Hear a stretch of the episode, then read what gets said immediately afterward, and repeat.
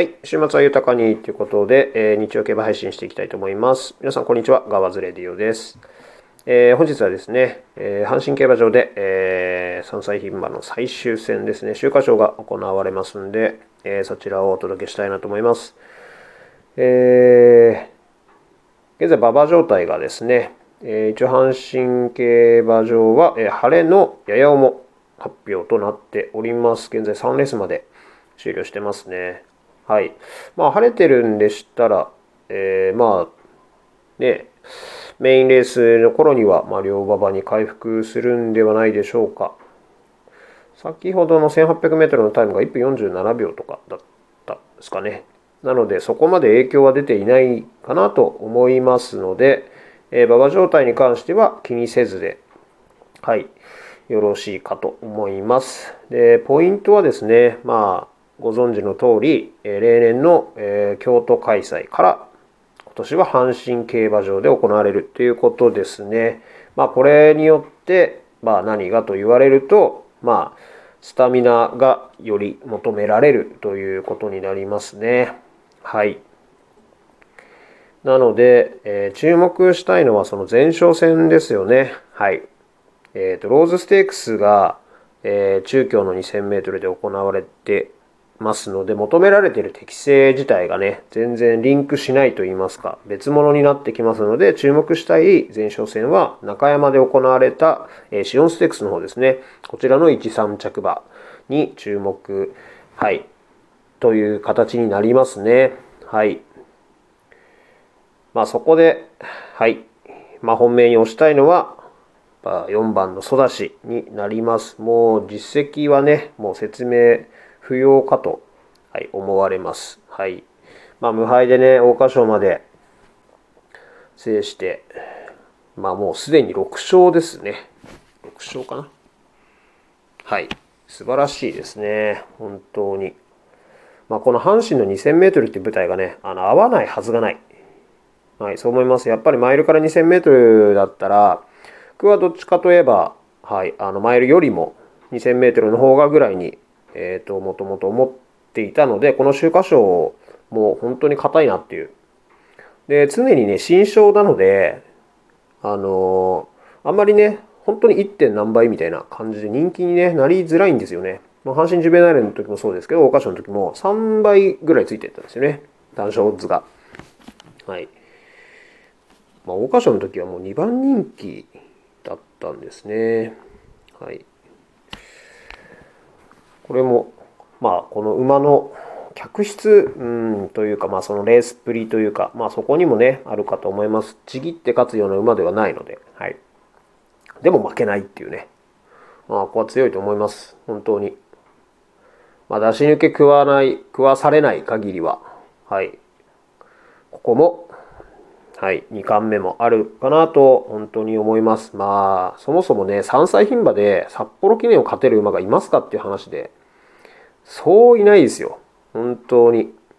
しかも、注目されて、マークされてっていう風な状態で勝ちきるっていうのはね、本当に強い馬じゃないとね、まあもちろん札幌記念のね、メンバーレベルどうなのっていう話もありますけど、それでもやっぱり標的にされて勝ちきるっていうのはね、本当に強い馬じゃないといけないと思っているので、同世代にはやっぱり負けないかなと思って本命にします。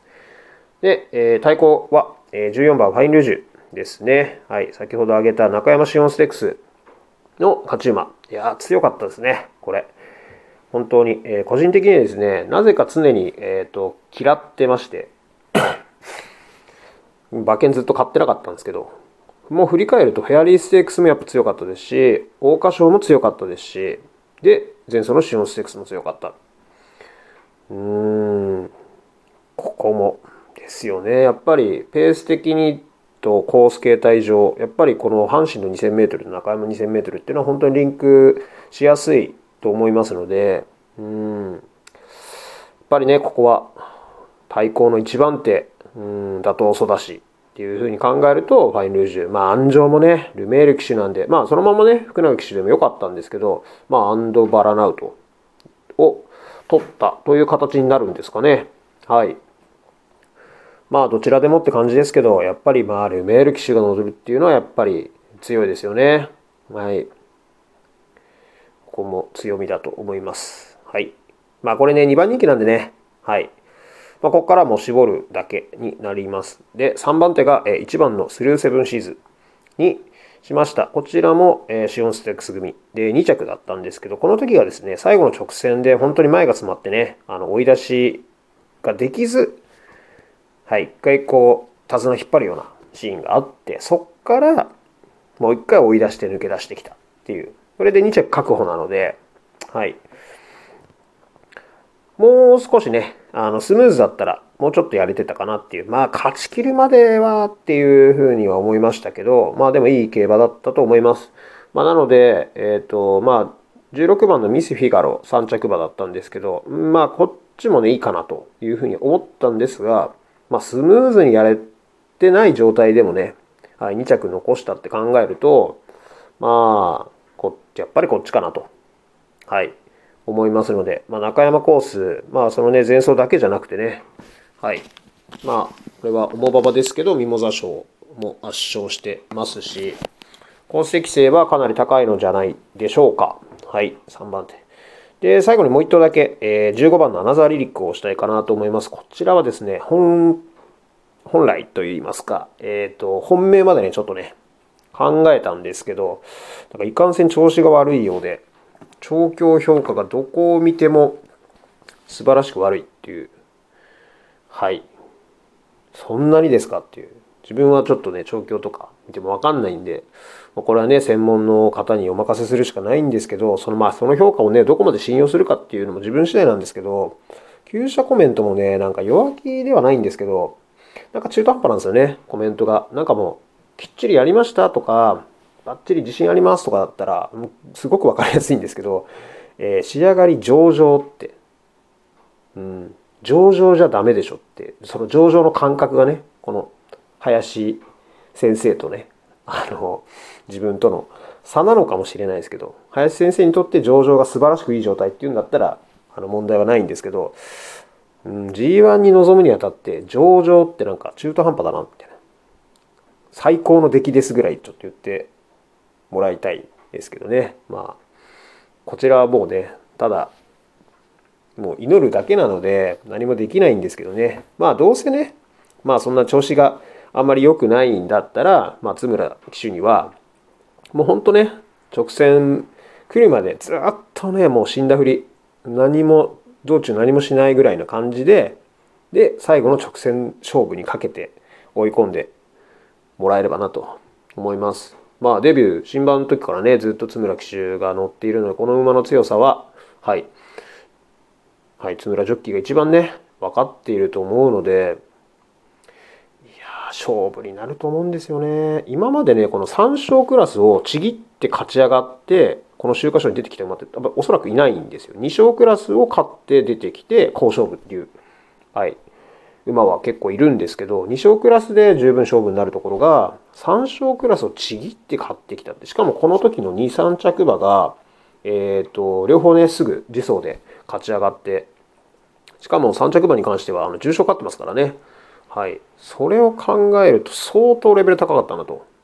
それを1頭だけね、次元の違う足を使っているので、人気がないんでね、本当は狙いたいんですが、はい、半々ということで、まあ、抑えに。はい。この4頭で勝負。まあ、あの、ローズステークス組に関しては、あの、求められてる適性がね、全然違うと思うので、この時の高相場に関しては、はい、うーん、まあ、切りでいいかなという評価です。あとは、ぶっつけ組も、えっ、ー、と、いますね。ユーバーレーベンと赤い鳥の娘。まあ、オークスの1、2着馬ですが、ユーバーレーベンに関しては本当に仕上げがね、予定通りいかなかったみたいなので、予定通りのぶっつけは赤い鳥の娘。まあでもこちらに関しては本当に、えっ、ー、と、小回りコースを一度も経験したことがないというところが、はい。あとはもう東京コースね、強い競馬をしていたので、うん、そこら辺がどうかなっていうところですかね。強いとは思いますが、はい。まあ人気なだけにね、まあ、個人的にはその、まあ4と14をね、本命対抗にしている以上、他の人気馬はちょっと買えないので、はい。切りました。はい。なので、馬券的には、はい、この人気両党からの1と15にっていう勝負馬券っていう形に、はい、なりますね。まあ、配当的にはね、まあ、なんだかんだでも1と15はあまり人気してないので、はい。今日はまあ44の、まあ、ソダシが人気引っ張ってると思うんで、えー、今回に関しては単勝馬券は買わずですね、単形馬券は。こういう時は馬連と、まあ、買っても3連単ですね。買うんだったら。馬単とかは絶対買わないですね。オッズそんなに変わんないと思うんで。はい。多分2倍前後ですかね、今ね。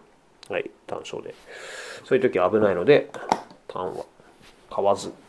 まあ、買うんだったらもう逆目ですね。14からの馬単だったら、はい、全然美味しいんじゃないですかね。はい。なので、まあちょっとね、楽しみながら見たいなと思いますので、はい、ぜひ参考にしてみてください。それではまた。